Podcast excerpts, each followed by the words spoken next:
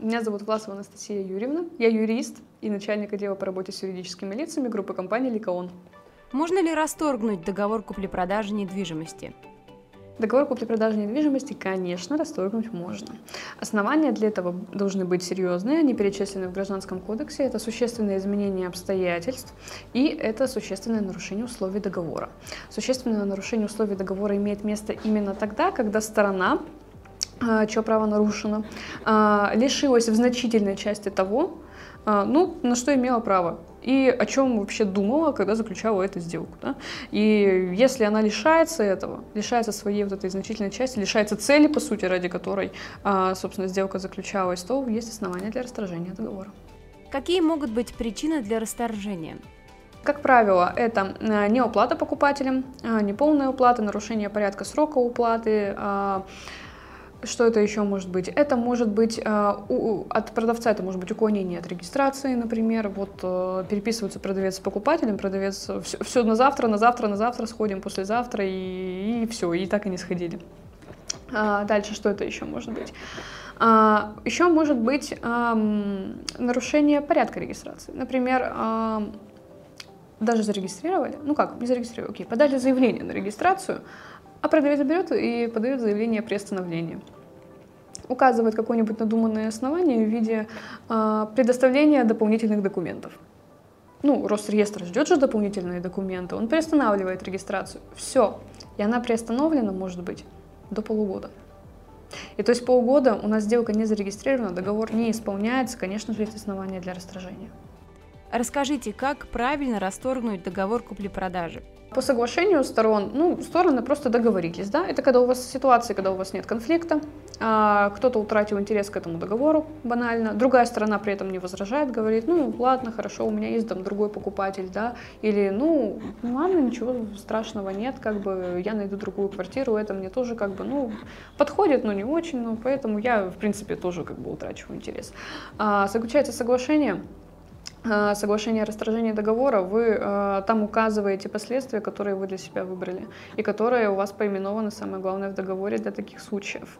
Э, это могут быть какие последствия? Возврат денежных средств, э, отмена регистрации, неполный возврат денежных средств в какой-то части, да, например, в части ну, предварительного платежа, например.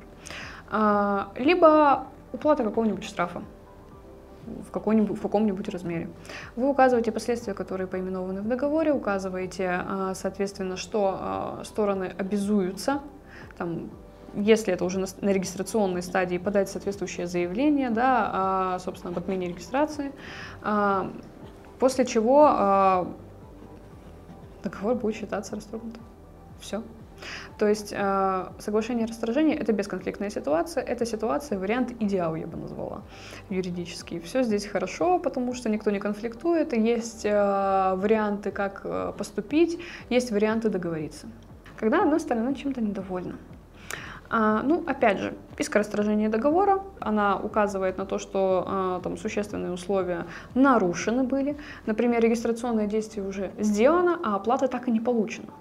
А оплата, извините, существенные условия. То есть мы э, не получили просто денежных средств или получили их не в полном объеме, ну, скажем так, мы, соответственно, лишились просто э, того, ну, на чем мы, нужно, что мы рассчитывали вообще при заключении договора. Соответственно, у нас имеются основания для расторжения этого договора, для его прекращения.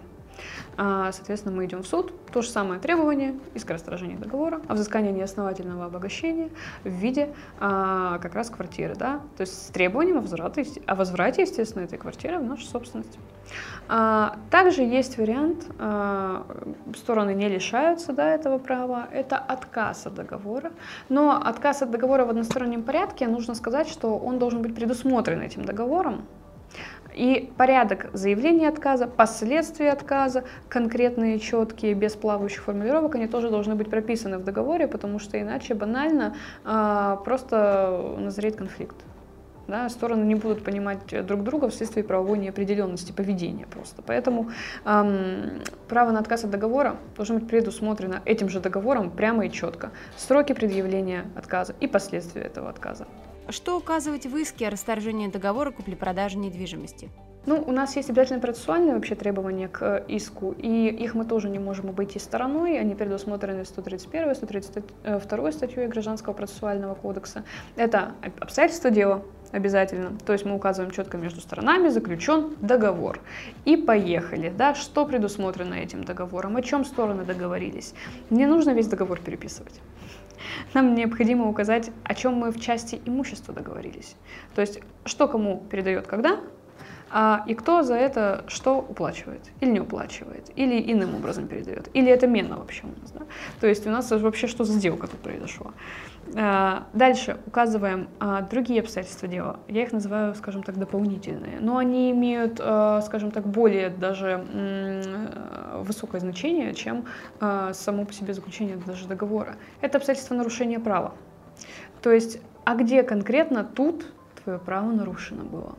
Если не будет в иске норм, то, по сути, мы немножечко нарушаем 131 132 статью вот этого Гражданского процессуального кодекса. Потому что у нас, если человек обращается в суд, так уж думает наше государство, то мы должны четко мотивировать свою позицию. Скажем так, незнание закона и конкретных статей, оно от ответственности не освобождает.